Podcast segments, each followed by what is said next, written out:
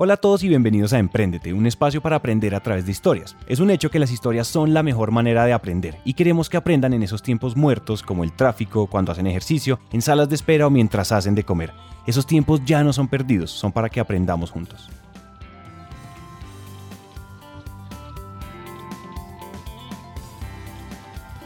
Hola Emprendete y bienvenidos a un nuevo episodio. Hoy estoy bien emocionado porque tenemos aquí al otro lado del micrófono a Sebastián Jaramillo, cofundador de Pimbos. Sebastián, bienvenido. Muchas gracias. No, a ti, a ti por aceptar esta invitación. Antes que nada, quiero que, quiero que te presentes. Cuéntale a la audiencia quién eres, qué haces. Cuéntame qué te levanta por las mañanas. Claro que sí. Eh, mi nombre es Sebastián Jaramillo. Actualmente soy fundador eh, y gerente de pimbus.com, eh, que es una plataforma, se hace cuenta como el despegar.com, pero de transporte terrestre eh, hacemos nosotros es integrarnos directamente con las empresas, con las compañías de transporte intermunicipal y facilitar un proceso de compra de los tiquetes de bus, que todo el mundo sabe que en Colombia comprar un tiquete de bus siempre fue un, desgaste y un, dolor de cabeza.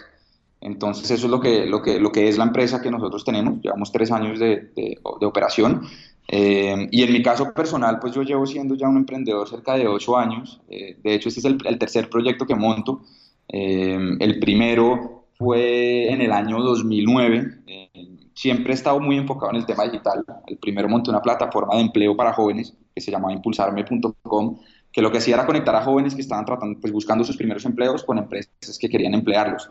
Eh, que fue un proyecto muy lindo, logramos emplear cerca de 5.000 jóvenes.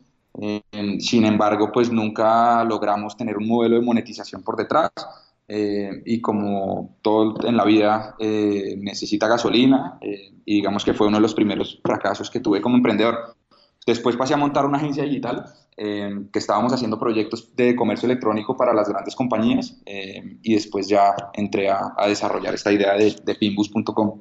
Ok, yo quiero, yo quiero saber qué grandes lecciones sacas de estas, de esto que tú llamas entre comillas fracaso, como de estas dos primeras experiencias de emprendimiento, y pues ya vas en la tercera. Yo supongo que esta tercera ya tendría bastantes lecciones aprendidas aplicadas, ¿o no? Cuéntanos un poquito de esas lecciones que aprendiste en estas dos primeras experiencias. Claro, no, totalmente. Em, digamos que yo siento lo que uno oye, pues es que, es que en Colombia todavía vemos el fracaso como algo negativo, eh, mientras que si tú miras pues, la, cultura em, gringa, pues sobre todo en, Silicon Valley, para este tipo de cosas, el fracaso es lo más normal eh, que se pueda dar. Eh, yo siempre lo he visto así creo que emprender es, a mí muchas personas me preguntan si emprender es difícil. Yo digo que no hay nada más difícil que emprender. O sea, es una cosa desgastante, es una montaña rusa emocional, es una cosa que, que no es para todo el mundo. Em, sin embargo, uno tiene que, entender lo que es. Eh, es un tema de nunca perder la motivación y es un tema de entender que por más de que uno crea que está la idea ideal eh, y que uno con eso puede llegar, llevarla muy lejos, hay demasiados factores que, que influyen eh, y, muchas veces no se alinean las cosas como uno quisiera, que fue lo que pasó en mi experiencia. Tenía, por ejemplo, en este primer proyecto de, impulsarme.com, tenía una idea divina eh, de alto impacto, eh, donde logré emplear más de 5.000 jóvenes a través de, la tecnología, sin embargo, pues no había un modelo de negocio detrás, entonces realmente no había cómo hacer plata.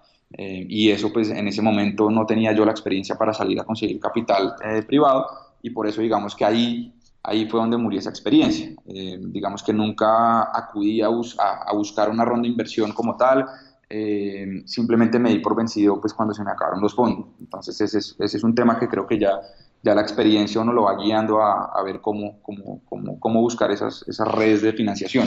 Eh, pero sí, ¿no? Lo que dices tú, en, en, en casos puntuales, pues el, el, fracaso es normal, es natural, es, es, necesario muchas veces, Em, y para darte una idea que yo siempre digo para la gente que está tratando de emprender, el 97% de las aplicaciones eh, que están en, el, en, la tienda de, de iTunes eh, no llegan ni siquiera a las 200 descargas. Es decir, el 97% de las, de las aplicaciones fracasan monstruosamente. Entonces uno ahí empieza a darse cuenta como las, las, las probabilidades de éxito son muy bajas em, y requiere pues un esfuerzo, digamos que gigantesco. O sea, requiere ser muchísimo mejor eh, que cualquier otra persona para lograr salir adelante. O sea, ya que tú nos dices que tienes como todo un background, como todo un contexto tecnológico, o sea, mejor dicho, tus, todas tus, eh, todas tus primeros, tus, proyectos han sido como .com, por decirlo de alguna manera. Cuéntanos, cuéntanos una cosa, ¿cuáles crees? Yo sé que hay millones de factores y, la, y, lo, y lo multivariable que es este, el tema del emprendimiento, pues es innegable, pero ¿cuáles dirías tú que son esas, esas causas de mortalidad eh, en los emprendimientos tecnológicos? Sí, yo creo que hay varias. Eh, creo que, que digamos que sin, una de, los, de las causas más grandes es que la gente empieza a embarcar en estos proyectos sin tener mucho conocimiento sobre la tecnología en sí. Entonces, de entrada, muchos eh, proyectos toman caminos equivocados porque la decisión es muy difícil para saber cómo yo desarrollo la tecnología. Es decir, lo hago a través de una agencia, lo hago a través de unos freelancers, lo hago a través de contratar un equipo in-house. O sea, ¿cómo hago yo para embarcarme en un proyecto eh, que sea escalable, que yo pueda seguir desarrollando, pero que yo tenga control sobre la tecnología? Eh, yo siempre he dicho que, que ahí es como el, el, el, el quit del, del asunto en este caso, nosotros, por ejemplo, en Pimbus, pues ya, ya es un tema que he aprendido que toca hacerlo in-house, toca tener ingenieros propios, eh, toca tener ingenieros 100% dedicados al proyecto. Eh, muchos, yo veo muchos emprendedores que lo que te digo, tercerizan a través de una agencia digital o tercerizan a través de, de una empresa que hace eh, desarrollo de plataformas web, pero lo que pasa es que los, pro, los proyectos necesitan tener a la gente ahí metida, tener a la gente comprometida eh, y realmente estar todos los días eh, haciendo esos desarrollos iterativos para volver el producto mejor y para y pues la velocidad acá influye un montón porque uno tiene tanta competencia que no hay tiempo que perder. Sí. Entonces cuando uno lo hace usualmente tercerizándolo a través de, de, otra persona que no es su prioridad, que tiene un número infinito de proyectos y uno nunca le acaba parando bolas a uno, entonces se desgasta. Ahora, eso es si uno tiene los fondos para poder tener un equipo eh, interno. Entonces ahí es lo que, lo que te digo que que, que, que, va al otro punto y es que muchas veces los emprendedores pues no, no, o sea, subestiman un poco los recursos que se necesitan para, para realmente montar una empresa exitosa. Eh, entonces yo veo que hay mucha gente pues con muchas ganas, con mucho talento, con muchas ideas, pero la realidad del asunto es que tanto el emprendedor eh, necesita, digamos que una entrada de, necesita ganar algo y también necesita mantener los equipos. Entonces cuando los proyectos no tienen como esa, esa fuente de, de financiación es, es muy difícil que sobrevivan eh, porque el tema de emprender en Colombia, yo siempre digo que es de aguante, o sea, esto es de sí. el aguante, esto no es de, de, de, tratar de, o sea, acá nada va a pasar, bueno, y último punto que es la expectativa, aquí nada va a pasar en, en seis eh, meses, un año, o sea, uno está emprendiendo, digamos que para tres, cinco años, entonces esa expectativa el emprendedor muchas veces no la tiene clara eh, y los fondos pues le aguantan un par de meses hasta que fracasa. Claro, el tema, el tema de aguante. Sebastián, yo quiero saber una cosa. ¿Tú sientes que, o primera pregunta, ¿tú has, eh, ¿tú has accedido a fondos de capital o a capital privado o algo de ese estilo? Sí, eh, sí. De hecho, pues en esta empresa ya que, que, digamos que es lo que te digo que teníamos más experiencia, eh, ya de hecho estamos, acabamos de cerrar la segunda ronda de inversión mmm, que entró eh, uno de los grupos económicos grandes de, del país, que lo estamos anunciando esta semana. Eh, y y la primera, o sea, un poco los ciclos de estos proyectos es que la primera uno busca gente, lo que llaman el Friends and Family, gente conocida que lo apoye. Ahí nosotros digamos que tuvimos la primera, eso nos dio aguante para el primer año. Eh, y a raíz de eso, pues ya acabamos de, de cerrar una más grande, una segunda, eh, con un fondo por un lado y con el otro, pues con, con un grupo de medios. Wow, espectacular, eso me parece genial. Pues felicitaciones primero que todo. Y segundo, Gracias. y segundo, sí, sí, sí, felicitaciones, porque eso no es sencillo y menos en Colombia. Sí, no, dificilísimo. Entonces, yo te quería preguntar una cosa, ¿en qué momento siente uno, o al menos en el tema tecnológico, en qué momento, en qué momento tú sentiste como que, bueno, o sea, ya, o sea, ya no hay aguante de, de las tres Fs, de Friends, Fools and Family, eh, y necesitamos pasar a buscar el capital un poco más grande? O sea, ¿en qué momento uno dice, o sea, es que yo, yo estoy seguro que tiene que haber como una, una corazonada donde, uy, esta vaina se está saliendo de las manos, ya toca empezar a acceder a capital. ¿Y cómo fue ese proceso? Sí, es interesante porque lo que uno o sea, lo que uno busca, en nuestro caso, con, con esta idea, por ejemplo, eh, que era riesgosa, era probar un modelo de negocio. Es decir, la gente en Colombia está lista para comprar un ticket de bus por Internet. Hay mercado, ya llegamos a ese punto. Eh, digamos que por más de que en Colombia el, el, comercio electrónico esté creciendo, pues lo que nosotros, nuestro, nuestro mercado eran estratos bajos. Eh, yo siempre estuve convencido que era el momento, eh, pero sin embargo, pues tenía que salir a probarlo. Entonces nosotros logramos lanzar, creo que lanzamos un muy buen producto, que es pues, pinbus.com, eh, con unas experiencias de usuario muy amigables, muy sencillo. Y en la medida que logramos probar ese, ese modelo de negocio y en la medida que logramos empezar a tener buena atracción, eh, que las métricas, o sea, para darte una idea, estamos creciendo 30% mes a mes, el, concepto digamos que estaba empezando a coger fuerza, por más de que no fueran cifras gigantes, es lo que yo siempre digo, la cifra a la larga no importa, lo único que importa es el, el crecimiento. Eh, cuando tú logras crecer a buena tasa, no sé, 3, 4, 5 meses seguido eh, y empezar a, a, mostrar esa atracción, creo que es el momento de salir a buscar capital. Eh, siempre lo supimos. Eh, y, y, pues digamos que en nuestro caso pues era un, un tema interesante que nadie había hecho, totalmente disruptivo, es decir, era, era, un tema masivo, o sea, para que te hagas una idea, en nuestro caso, en Colombia se venden cerca de 30 millones de tiquetes aéreos y se venden 200 millones de tiquetes de bus. Entonces, es un tema extremadamente masivo, eh, muy interesante, que los, los, los, fondos pues buscan también mucho el tamaño del mercado. Entonces, cuando nosotros ya logramos probar y ya sabíamos que no teníamos eh, en esa primera ronda eh, tanta gasolina, fue que decidimos buscar plata. Y como elección de vía, yo tuve la primera reunión del fondo en diciembre del año pasado y la cerramos este mes, es decir, un ciclo larguísimo. Eh, que para, para, que también los emprendedores dimensionen lo que se demora en este país conseguir plata, estuvimos cerca de 10 meses eh, haciendo, pues, logrando conseguirlo. Claro, claro, eso fue todo un proceso. Y es que 10 meses es bastante, o sea, uno creería que... Es que uno, no, uno en realidad no conoce la minucia de qué es el día a día de en serio salir a conseguir inversión, ¿o no?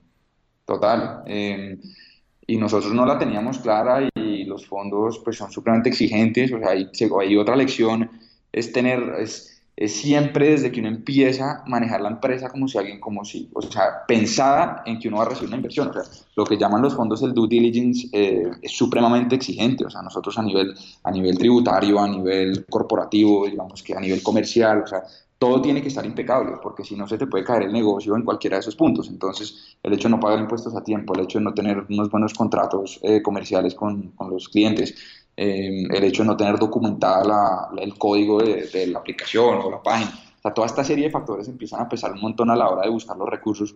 Eh, entonces, eso es algo muy importante para tener en cuenta. Yo quiero, yo quiero pasar a una, a una, a una, a una pregunta que va, que va directamente relacionada con esa palabra que dijiste de due diligence y es como hay, hay, que hacer las cosas bien, no solo en términos tecnológicos, sino en términos administrativos, porque es que un atraso con la DIAN, o sea, con la que recoge nuestros impuestos y hasta ahí llegó el, el, el due diligence con el fondo. Yo quisiera saber una cosa, hay un, hay un, cuando tú hablabas de la atracción, y de la atracción que debemos, o sea, que debemos conseguir antes de salir a buscar capital. ¿Tú crees que en términos tecnológicos y en términos estratégicos ustedes hicieron algo diferente para ganar esa atracción? Sabiendo que todavía no estaba aprobada la idea de si la gente estaba preparada para salir a comprar un pasaje de bus con, por internet. Sí, pues a ver, hay una, hay una, una metodología que seguramente, pues, no sé, en este programa la debieron haber hablado mucho, que se llama Lean Startup. Y realmente lo que consiste es en a ver, uno tiene que tratar de encontrar estos, lo que llaman los motores de tracción. Y los motores de tracción pueden estar en cualquier lado. Eh, es decir, hay que, hay que tratar de encontrarlos. Y uno los encuentra a través de experimentar, pero no a través de experimentos como uno los tiene pensados, que son experimentos que uno se demora pues una semana conceptualizando el experimento. No, son experimentos muy cortos, eh, muy sencillos, eh, con una medición muy clara, para ver uno por dónde es que empieza a encontrar esos motores de tracción. Ejemplo, en un tema como Pimbus, que es un mercado masivo, o sea, cuando yo digo casi 200 millones de personas, de etiquetes de bus se venden al año, pues digamos que no es, no, uno no tiene claro cómo está dividido ese mercado. Es decir, no, lo nuestro no es un producto específico para deportistas, no, lo nuestro aplica para todo el mundo, para, para 200 millones de personas que están viajando. Entonces, lograr encontrar cuál era dentro de ese público objetivo eh, o cuál era el público objetivo dentro de ese mercado fue difícil. Entonces uno dice, bueno, lo primero son los estudiantes, lo segundo puede ser un tema corporativo, lo tercero puede... Hay muchos factores. Entonces lo que nosotros hicimos que fue interesante es empezar a correr experimentos eh, súper económicos, porque también la ventaja del tema digital es que tú, con, tú pautando en, Google con AdWords puedes correr experimentos de 40 mil pesos eh, enfocados en diferentes audiencias, con diferente comunicación, eh, y realmente empiezas a ver cuál tiene mejor resultado. Entonces, nosotros somos muy creyentes en eso, de hecho siempre lo estamos haciendo eh, y logramos encontrar pues eh, que hay ciertos segmentos o ciertas rutas en nuestro caso que son más afines a comprar en línea, entonces logramos a, empezamos a dedicar los esfuerzos hacia esa gente eh, y cada vez estamos buscando pues esos motores de tracción que se pueden agotar, o sea, llega un punto que uno que no, pero siempre, siempre hay nuevos. Y entonces en la medida que uno logra hacer eso, uno ya logra enfocar el producto, logra enfocar la estrategia eh, logra saber a quién le está comunicando, logra acercarse mucho con ese usuario. Nosotros, por ejemplo, la parte de servicio al cliente que ahorita hablamos es fundamental entender quién es el usuario. Eh, entonces, entonces, sí, esa metodología sin duda pues es la que nos ha ayudado a mejorar y a, y a, tener esa atracción, porque a la larga ahí es donde uno va, la encuentra. O sea, uno no se puede quedar mirando para el techo por más de que tenga el producto más lindo. La pregunta es, ¿a quién se lo estoy ofreciendo? Y si a esa persona que yo se lo estoy ofreciendo definitivamente le encanta. Y si no, entonces se lo estoy ofreciendo al que no es o el producto pues tiene muchas fallas.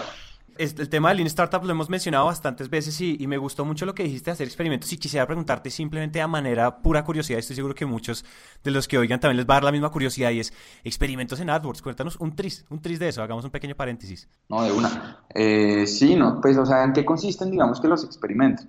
Eh, nosotros con los de AdWords fue súper interesante porque AdWords es una herramienta demasiado poderosa eh, y realmente ahí está todas las, ahí está todas las, la información y realmente correr experimentos con un par de palabras claves que, que, se relacionan al producto de uno, pues es lo que digo, es económico y es muy sencillo. Eh, nosotros empezamos a explotar mucho, por ejemplo, AdWords para esa parte eh, corporativa. Entonces, habían muchas búsquedas de personas eh, comerciales que viajan en bus por X o Y razón, eh, pero pues que sufrían mucho tratando de adquirir, o de hecho empresas que estaban buscando un, una plataforma para comprar los tiquetes de bus.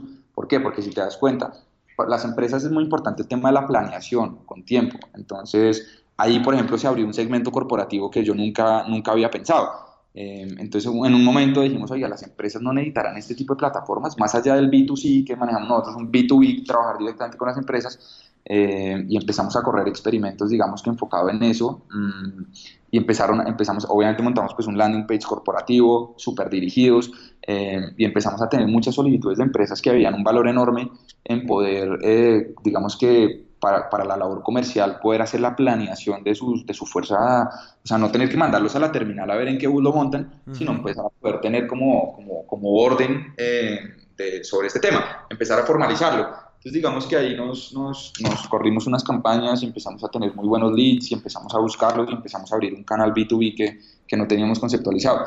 Eh, ese por, pues, por poner un caso. En AdWords pues también estamos corriendo campañas de eh, enfocadas pues en, las búsquedas, digamos que de long tail o búsquedas de terminales, en búsquedas de operadores, como uno tiene que ir cazando a esa gente, eh, pero las pruebas también las hacemos mucho en medir los anuncios, eh, en medir qué palabras estamos haciendo, hacer juegos de anuncios, así sean 10, 15 juegos de anuncios y empezar a tener exactamente claridad sobre cuál convierte, cuál no, cuál sí, por qué este, por qué el otro. esos son los experimentos que uno va empezando a optimizar y va empezando a, a generar pues, mayor volumen de ventas con, con menor presupuesto o con el mismo presupuesto. Entonces, no, hay, muchos, hay muchas formas de, experimentar en AdWords, sin duda. Increíble cómo, cómo, es que definitivamente la experimentación, o sea, la única manera de sacar verdaderos insights es salir a, a probar al mercado, o sea, no hay nada que ya esté escrito en ningún libro, o sea, toca salir a probarlo. No, y el otro concepto que es súper interesante es el tema de growth hacking, porque uno tiene, o sea, nosotros, hay un, hay un chileno que se llama Alfredo Osorio, que tuvo una empresa que se llama Patagon, eh, hizo un, un éxito muy grande, y él estuvo acá, y él, fue un, él es uno de los grandes promotores de esta metodología. Y con él, de hecho, pues em, eh, a, través de leer y, estar, nos enseñó mucho, pero por ejemplo, otro experimento muy sencillo, por ejemplo, abrir la línea, o sea, la venta de etiquetas por WhatsApp. Lo que pasa es que nosotros empezamos a ver que muchas de las personas en servicio al cliente o que nos buscaban, nos buscaban por, por WhatsApp, por un celular corporativo que hubo acá. Y empezamos a decir, oiga, ¿por qué no vendemos, ya que no tenemos la tecnología, un servicio muy fácil a través de eso? empezamos a experimentar y las ventas fueron muy interesantes, o sea, son cosas que uno tiene que estar, eh, pues digamos que dispuesto a hacer y a medir, y uno va encontrando como líneas o canales, eh, pues que son... Pues que son interesantes y, ver cómo uno los desarrolla, pero hay que estar como muy abierto a, esa experimentación. ¿Qué pasa si hago esto? Pero no qué pasa si hago esto, que me va a morar, no, qué pasa si hago esto mañana, y qué pasa si corro un experimento eh, de una semana y me siento lo mío. Y ahí uno, uno va empezando a entender muchas cosas. Sí, claro. Claro, uno empieza a entender en realidad como a leer el mercado. Sin embargo, ahora, ahora yo quiero saber una cosa. Volvamos al, volvamos al tema tecnológico, servicio al cliente, que era lo que estábamos hablando al comienzo antes de comenzar a grabar. Y quiero preguntarte una cosa. Se, se vive esta, esta dualidad entre lo digital y lo análogo y se dice que en realidad las plataformas y las, como todos estos sitios donde los nativos digitales yacen, mueren cuando no hay un tema análogo. Es decir, necesitamos saber que hay gente detrás de las aplicaciones, hay gente detrás de las plataformas. Y eso no es más sino servicio al cliente. Yo quiero saber cómo ustedes han sopesado, cuál es esa estrategia que ustedes han manejado detrás de, detrás de la digitalización, pero a la vez ese, como ese canal análogo para atender al, o sea, para responder al servicio al cliente y a esas necesidades particulares que se les presentan a diario. No, para nosotros es fundamental eso que, acabas de decir. Es decir, mm, nosotros sí que necesita o hemos creído fielmente en que, en que esa persona detrás de la plataforma sobre todo en un país donde la, la, confianza es tan delicada, el tema de listo, me encanta lo que estoy viendo, pero ¿cómo sé yo que no me van a robar la plata? ¿Cómo sé yo que me va a llegar el tiquete? ¿Cómo sé yo tantas cosas? Tener esa persona detrás eh, amable, respondiendo, eh, digamos que para nosotros el tema de la venta asistida es fundamental, fundamental, eh, y de hecho ahorita el área que más está creciendo es el, el área de servicio al cliente, porque yo sí soy un fiel creyente de que, de que o sea, de que lo único que uno que va a hacer que la persona vuelva, así haya ido mal porque pasó algún chicharrón tecnológico, es si hay un buen servicio al cliente. Y creo que de pronto muchas personas en Colombia, pues muchos emprendedores, digamos que en el tema digital, exacto, dan por hecho de por yo tener una plataforma digital, significa que toda la experiencia y todo el proceso va, a darse ahí. Pero en nuestro caso, pues el tema de, de, de, poder atender todas esas llamadas rápido, eficiente eh, y muy amable, sin duda ha hecho que mucha gente pues quiera o le vea un gran valor en comprar en, nuestra plataforma y se vuelvan clientes pues, recurrentes, que es lo que uno al fin de cabo de eso va a vivir y lo que siempre debería estar buscando. Claro, en definitiva, yo quiero rescatar algo que dijiste ahorita y es, eh, no importa la experiencia o el chicharrón tecnológico que tenga que vivir nuestro usuario, pero si hay gente detrás atendiéndolo como con, como con ese cariñito que a veces uno siente, hay veces que uno llama a sitios y uno dice, oiga, me fue tan mal, pero me atendieron tan bien que yo los voy a volver a llamar. Y es esa sensación como el cliente recurrente que en serio ya vivió un buen servicio al cliente, porque es que yo creo que la interacción humana, y lo hablábamos en una entrevista hace poquito, y es la interacción humana nunca va a poder ser reemplazada por más que la tecnología vaya, o sea, esté como con el objetivo de reemplazarla, nunca va a ser reemplazada la interacción humana, la, la empatía que se genera en una llamada. No, total, y, eso uno lo aprende mucho de, sí, cuando uno ve los, los, los pues, o sea, lee casos de éxito de, empresas eh, como Sapos o como Alibaba y todas estas cosas, pues uno empieza a ver que estas personas en verdad le apostaron mucho al tema de servicio al cliente, lo valoraron mucho. Eh, y por ejemplo, no solo después, o sea, cuando el cliente tiene una mala experiencia, el tema de comunicarse con él directo y poderle ofrecer algún beneficio, algún descuento, alguna cosa, eh, lo que dices tú, o sea, a la larga la experiencia, por más, eh, o sea, el cliente a, la larga entiende que esto es tecnología y que la tecnología puede fallar por X o Y motivo, pero si uno está ahí y uno le responde y uno le da como un buen trato, el cliente, lo que dices tú, el cliente vuelve a, hacer el intento. El cliente vuelve, sí, ha sido hasta ahorita.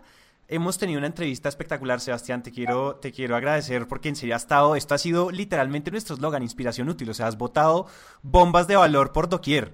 Entonces, por eso te quiero agradecer. Y esto para abrir también nuestra siguiente sección, donde queremos hablar un poquito más de, de tu personalidad como emprendedor. Para abrir esta, esta, mm, esta sección, quiero preguntarte si tú pudieras volver, Sebastián, al pasado, hablar con el Sebastián Jaramillo del pasado, antes de empezar tu primer proyecto. Te le apareces y en cinco minutos le, le das un par de consejos, le dices un par de palabras de aliento o palabras para, para evitarse dolores de cabeza en el futuro. ¿Qué le hubieras dicho? No, pues yo creo que le diría que, que lo más importante eh, para embarcar en este camino es la motivación. O sea, tiene que ser algo que, que uno realmente esté convencido eh, en lo que está haciendo y que realmente eh, en el día a día, o sea, es tan difícil que si no existe esa motivación o si uno no la, o sea, si no la tienes, lo más probable es que no, no, no la vayas a lograr. Entonces, eh, creo que ahí está la clave un poco del éxito y es lograr, pues yo sé que suena muy súper trillado el tema, pero es lograr encontrar algo, en mi caso, pues el tema digital siempre me ha, me ha encantado, pero, pero lograr algo de que uno realmente valga la pena lo difícil que es eh, y sin ver como la satisfacción, digamos que tan cerca, o sea, es un tema súper lejano. Eh, digamos, es una incertidumbre gigantesca. Yo en mi caso no sé si, si, si nos va a ir súper bien eh, o hasta dónde vamos a llegar o cuál, o sea, puedo llegar a ser un, a salir en la bolsa o puedo morirme en seis meses. Entonces es muy difícil y creo que ese tema de la motivación es fundamental. Y lo otro, gran consejo, es siempre buscar mentores que tengan más experiencia que uno que realmente le puedan aportar y guiar. O sea, ahí uno se acorta un camino eterno. Eh, por ejemplo, nosotros, para hablar un poquito de mi experiencia, eh, somos tres socios. Uno de ellos eh, es, fue el fundador, le apostó a comercio electrónico en el año 2000 y montó una plataforma, un portal de comercio electrónico que se llama derremate.com. De hecho, le apostó a comercio electrónico en Colombia en el año 99. Entonces es un veterano, es un emprendedor, se llama Alberto Pardo, le dicen Banano, fue el que fundó la Cámara de Comercio Electrónica acá en el país eh, y digamos que él tiene 12 años de experiencia más que yo. Eh, y realmente el valor de tener detrás eh, a alguien que, que, ya lo haya hecho, que ya lo haya vivido, que lo entienda, no en el día a día, porque él tiene sus cosas, pero sí como mentor, eso, hay que, eso hay que buscarlo y hay que valorarlo. Eh, y, también buscar esas redes de apoyo, o sea, siempre buscar apoyarse en la gente mayor que, que esté como en, la industria o que, o que, haya hecho algo parecido eh, para no estar solo en el proceso y para por lo menos tratar de cometer los, el mínimo, la mínima cantidad de errores posible, que igual no va a cometer 100.000, pero por lo menos un poco menos de lo que uno haría solo. Son como dos cosas que yo veo muy valiosas hay una, hay una lección bien importante detrás de lo que dices, es como tener esa, como esa humildad ontológica de, de, saber pedir ayuda. O sea, no hay nada de malo y a veces tenemos que dejar el ego y de levantar la mano y decir, oiga, yo no sé cómo hacer esto. ¿Quién me ayuda? ¿Quién tiene algo que me ayude? ¿Quién tiene una, una palabra de aliento? De pronto incluso lo que decías ahorita motivación. O hasta de pronto, como, oiga, yo en serio no sé hacer esto. ¿Quién se quiere sumar al equipo? ¿Quién me ayuda con esto? Porque pues no, no la sabemos todas. Y entonces conformar equipos, yo creo que, de, pues tú estás de acuerdo, lo acabas de decir y es, o sea, la clave también, una de las claves del, de un buen emprendedor es tener un buen equipo y buenos socios, ¿o no? Totalmente. Eh, sí, sí, no, yo creo que, o sea, yo la gente que sí emprende sola, sí me le quito, y la, y la, saca adelante, sí que me le quito el sombrero porque también el apoyo es fundamental, o sea, hay tantos caminos que uno puede coger, hay tantas dificultades, como lo que te digo, es una montaña rusa emocional, o sea, un día uno mejor dicho, yo estaba leyendo una cosa de que los emprendedores realmente como que tenemos dos, en el día a día dos, como dos estados de ánimo. Eh, y es uno como excitación absoluta y el otro es terror. O sea, tú te la pasas entre o, estás feliz porque hiciste algún desarrollo que, que, crees que ya este es, mejor dicho, o si no es terror que, que uno empieza a decir, pucha, yo, yo, o sea, yo, esta empresa a morir, o sea, yo no la voy a lograr, no va a salir adelante y entonces uno se la pasa en ese limbo entre, como entre, entre, entre sí, esa excitación de estar haciendo algo muy interesante y ese terror de saber que uno se puede morir en cualquier momento. Eh, entonces es, es, interesante, pero, pero sí, esos son como los, lo que yo creo importante. Sí, hablando de, hablando de eso que crees importante, Sebastián, si yo, por ejemplo, mañana te dijera que te voy a, mejor te voy a hacer todo un reboot, toda una limpieza cerebral y solo te voy a dejar una habilidad, una habilidad que tú crees que para emprender es sustancial. Obviamente nosotros somos el compuesto holístico de un montón de cosas. Pues yo te dijera, solo te voy a dar una en la que vas a ser muy bueno. ¿Cuál elegirías? Uy, para mí la, la, la, labor comercial, o sea, las relaciones con las personas, porque en mi caso que yo no soy, eh, que yo no soy ingeniero de sistemas ni entiendo de tecnología, o sea, he tratado, pero es difícil.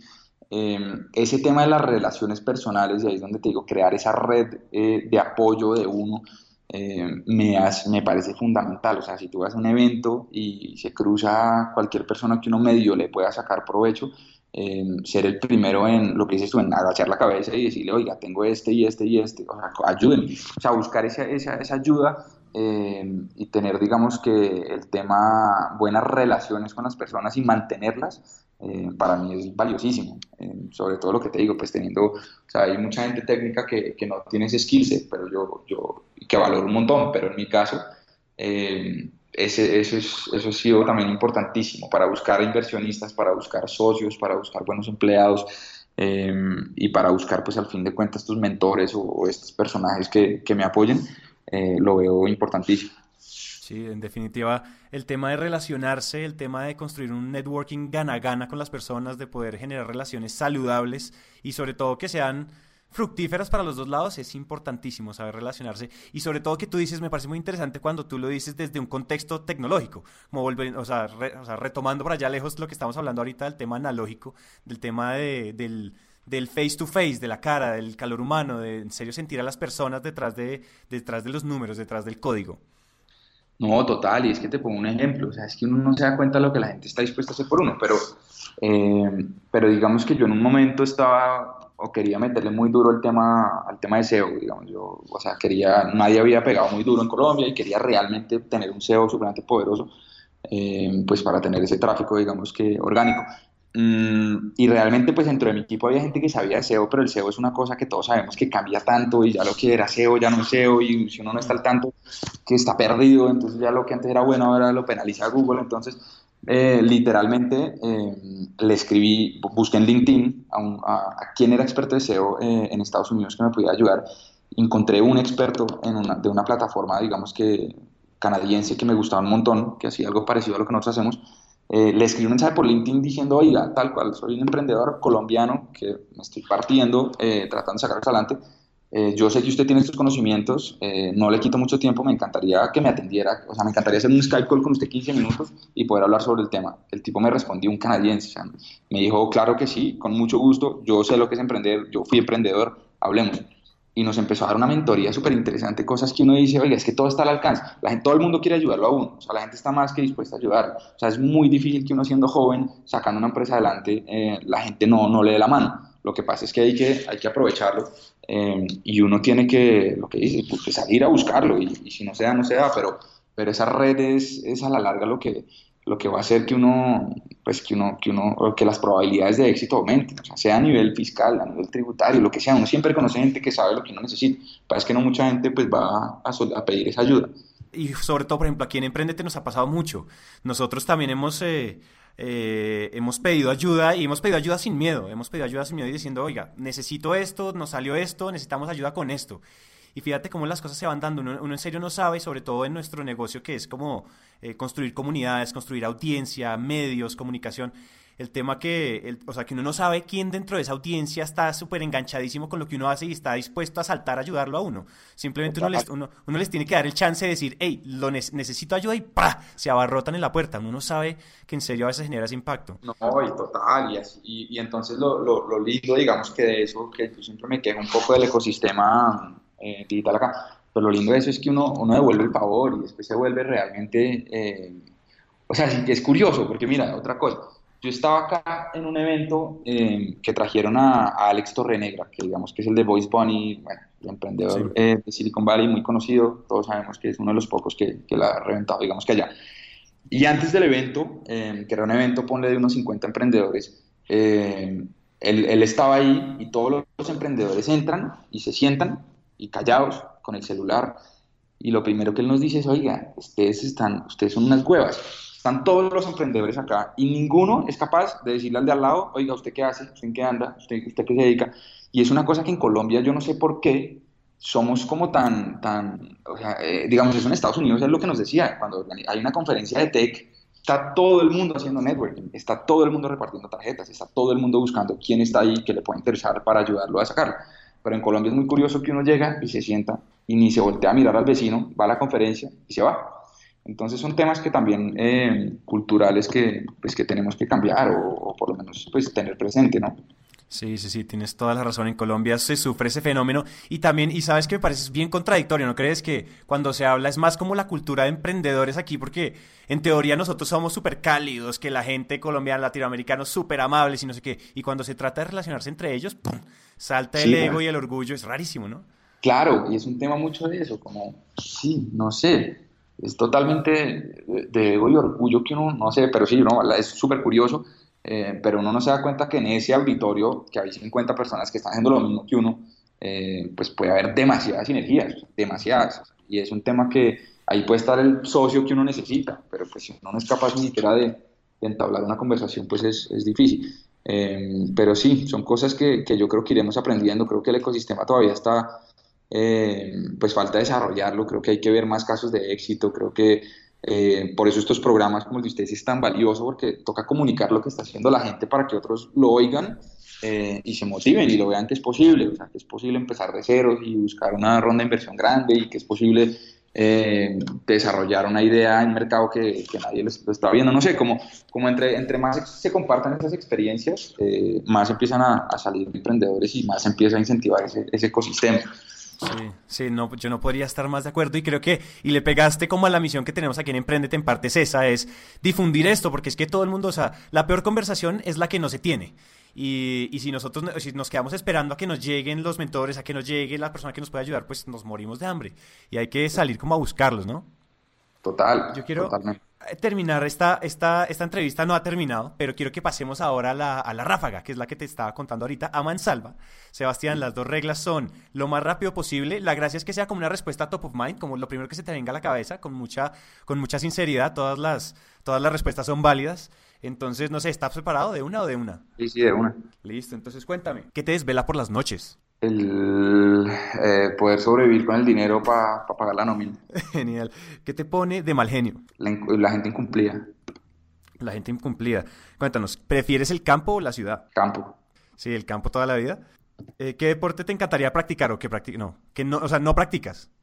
Que me encantaría kitesurf, sí. pero juego mucho fútbol, pero kitesurf siempre lo, me encantaba. Genial. ¿Qué libro nos recomiendas que, haya, que te haya cambiado la vida, como algo parteaguas? Eh, uno que se llama Rework, de, los fundadores de una empresa que se llama 37 Signals, em, que se llama Jason Fried, se escribe.